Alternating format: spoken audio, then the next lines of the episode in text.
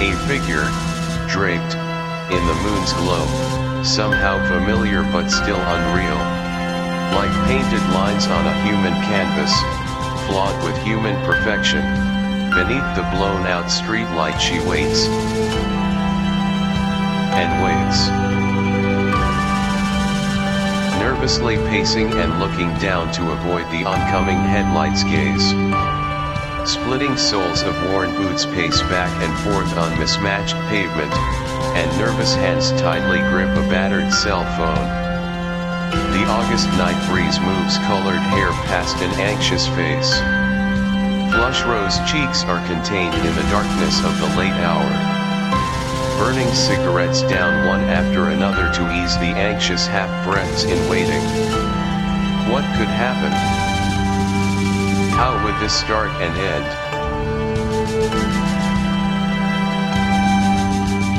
He tries to methodically gather himself and his things, while bursting at the seams after the word is given to arrive. A beat-up old car is his vessel, one with weathered paint and the dust of many unfruitful travels. Quiet music plays from mostly blown-out speakers, and bald tires poorly align with the uneven and battered road that could lead to something unreal. All the lights turn red when approached, taunting, and giving doubt to a short journey.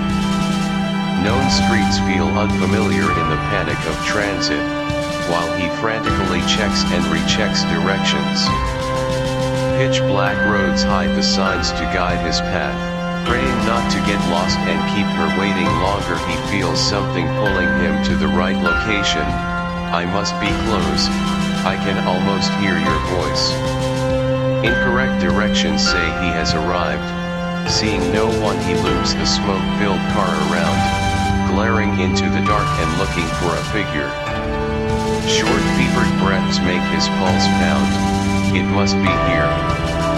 Loose gravel, the faint sound of water, and then it hit. The street light flickered and stayed on long enough to see a figure.